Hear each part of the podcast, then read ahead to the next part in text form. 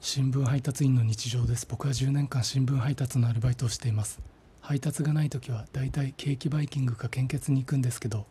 今回は献血に行ってきました。献血ベッドで横になって採血をしていると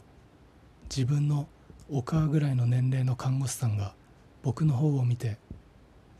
「クラマニアンズ」「ザ・クラマニアンズ」とつぶやいていました。傍から見たら奇妙な光景ですけど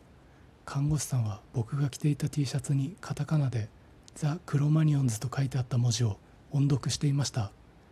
看護師さんは僕の T シャツを「これ」と指さしていました。あこれあの音楽のあのバンドの T シャツなんですよ。へえ